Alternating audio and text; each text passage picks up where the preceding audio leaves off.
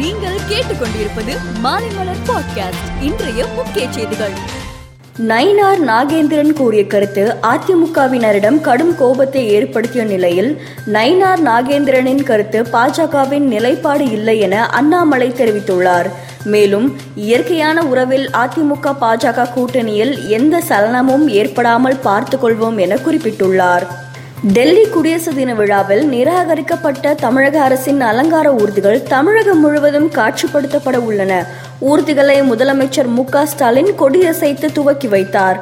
ஈரோடு பன்னீர்செல்வம் பூங்காவில் அமைக்கப்பட்டுள்ள அம்பேத்கர் சிலையை காணொலி காட்சி வாயிலாக முதலமைச்சர் மு ஸ்டாலின் திறந்து வைத்தார். குடியரசு தின விழாவின் போது தமிழ்தாய் வாழ்த்துக்கு எழுந்து நிற்காத ஆர்பிஐ அதிகாரிகள் வாக்குவாதம் செய்தது சர்ச்சையை ஏற்படுத்தியுள்ளது.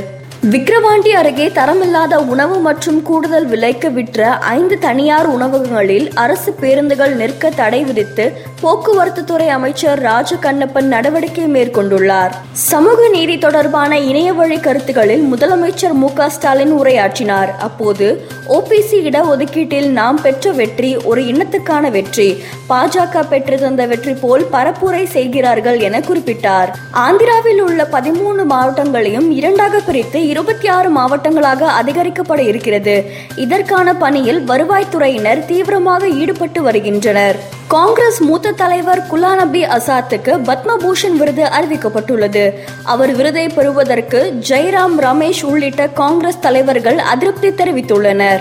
போனை எடுத்து ஒருவருக்கொருவர் பேசுங்கள் நாட்டையும் அணியையும் முன்னிறுத்துங்கள் என கபில் தேவ் விராட் கோலிக்கும் கங்குலிக்கும் அறிவுரை வழங்கியுள்ளார். சர்வதேச ஒருநாள் போட்டி கிரிக்கெட் வீரர்களின் புதிய தரவரிசை பட்டியலை சர்வதேச கிரிக்கெட் கவுன்சில் ஐசிசி இன்று வெளியிட்டுள்ளது. இதில் இந்திய அணியின் விராட் கோலி எட்நூத்தி முப்பத்தி ஆறு புள்ளிகளுடன் இரண்டாவது இடத்தில் உள்ளார். எட்நூத்தி ஒரு புள்ளிகளுடன் இந்திய அணியின் ரோஹித் சர்மா மூன்றாவது இடத்தில் உள்ளார். பாகிஸ்தான் கேப்டன் பாபர் அசாம் முதலிடத்தில் நீடிக்கிறார்.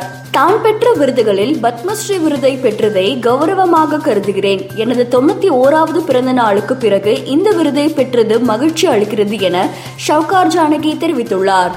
மேலும் செய்திகளுக்கு மாலைமலர் டாட் காமை பாருங்கள்.